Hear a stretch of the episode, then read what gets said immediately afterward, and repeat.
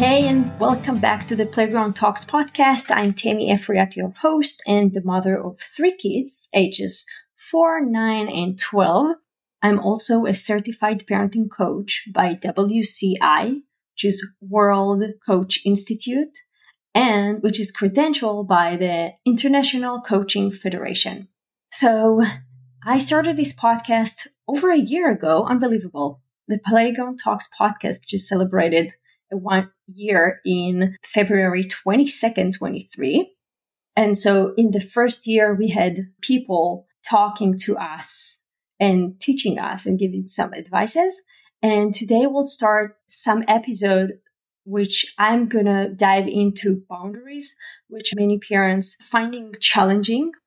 And what do I mean by that? I mean, what does it mean to set boundaries? Does it mean that I need to limit my child, discipline, to control, to put so many rules, to say no? Like, what does it actually mean? And so I dived and made a little research around that. One of the research that I actually used is episode number six with Brianna from Conscious Mommy. If you haven't listened to that, highly recommend to go and listen to her. But anyway, today we'll start with the basic of what is boundaries and we'll dive into one specific boundary. So boundaries, as Brianna taught us, is actually not about limitation and discipline and control. Boundaries is all about connecting and protecting ourselves. And what do I mean by that? So boundary is when you ask yourself or your kids, eh, what do you need and what do you want? When you set those expectations with the people around you, like family member, your kids, your colleague, whoever you can think of, when you set those expectations, this actually make your relationship stronger. When you set those boundaries, you have a healthier relationship.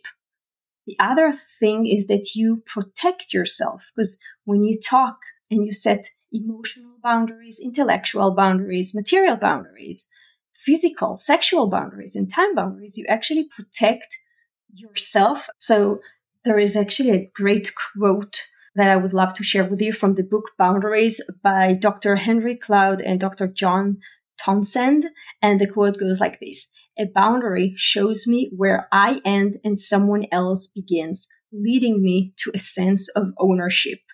And I'm going to repeat it. A boundary shows me where I end and someone else begins, leading me to a sense of ownership. So whenever we talk about boundaries, first of all, is to define for yourself what are your boundaries, what do you want and what do you need. And when we talk about our kids, I highly, highly rec- recommend encourage your kid to do the same. Help them own their own boundaries and understand how they want to be with other people, how they want to communicate with other people, what makes them feel comfortable and safe and what not.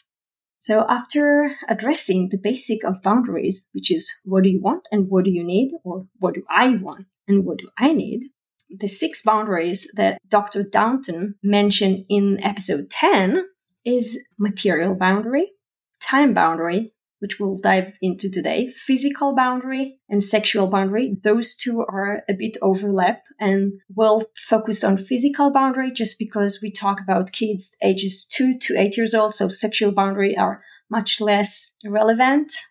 So we'll dive into the physical boundary, emotional boundary and intellectual boundary. So in the next episode, we'll, each episode will focus on one of them. So let's start with time boundaries, which is basically one of my favorite.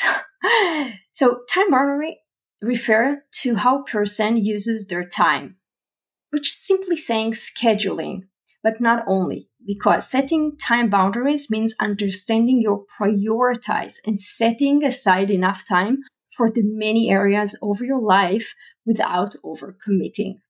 So I would start with saying you as a parent, What's your time boundary? How much time do you want to spend with your kids? Have quality time. How much time do you spend working? How much time do you need, you know, just your time? I call it Tammy time, but you can call it me time and you want to work out, talk to your friends, you know, do whatever gives you joy and fill up your batteries.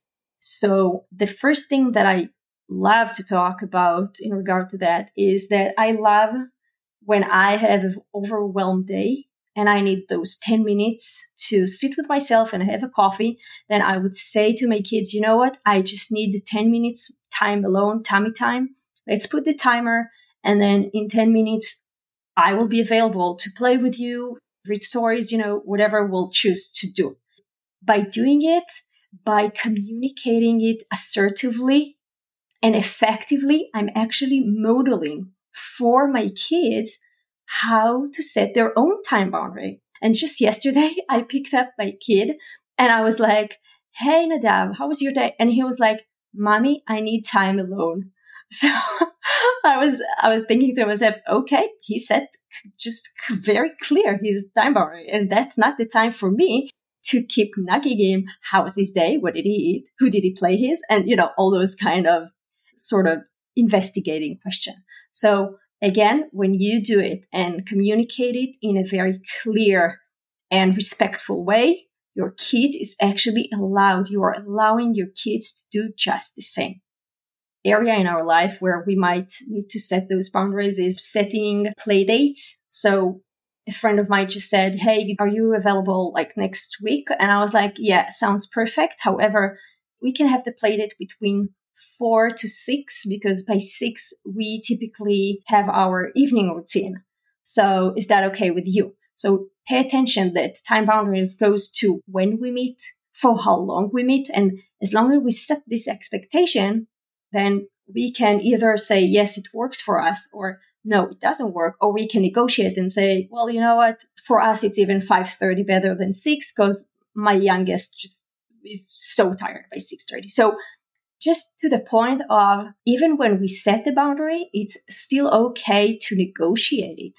Again, as, as long as you do it respectfully, also with your kids. You know, my child could come up and say, Hey, mommy, can I have another five minutes just to finish up building this train track? And I was like, okay, go ahead and do it. And just know that you might need to have a shorter shower. So again, also with your kids, it's okay for them to learn and to say that's that doesn't work. Can we do something else and come up with an option? Negotiation skills is so important. I think I might have a whole episode around that. Another thing that came up to my mind is, you know, how you have play date and then your kid comes up and say, I'm bored. I want to go home and you are having so much fun with your friends. Uh, you're not up to leaving. And so another thing about healthy boundaries is that it has to be mutual. The way you want your kids to treat you, it's the way you treat them.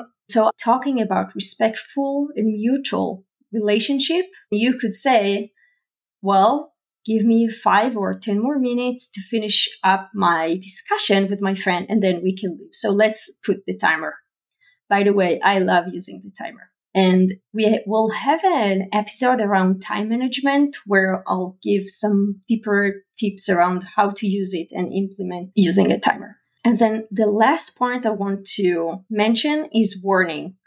It's not only that we come up and say, this is my time boundary, but also once we set the time boundary and we said, let's say now we have 60 minutes to play, it's crucial to come up and say, you've got 15 minutes before it's the end of play time and we're moving towards, you know, evening routine. As much as you are looking at your emails, scrolling Facebook, I don't know, whatever you're doing, and your kids is coming and nagging you to do something and you're really just wanting to finish this email and send it over, it's the same thing with your kids. So be fair with them and give them that warning. And also depends on their age. Sometimes they need more than one prompt. They would need like the 10 minutes prompt, then the five minutes prompt, then the two minutes where you actually help them move and transition to the next activity. Let's talk about what time violation look like.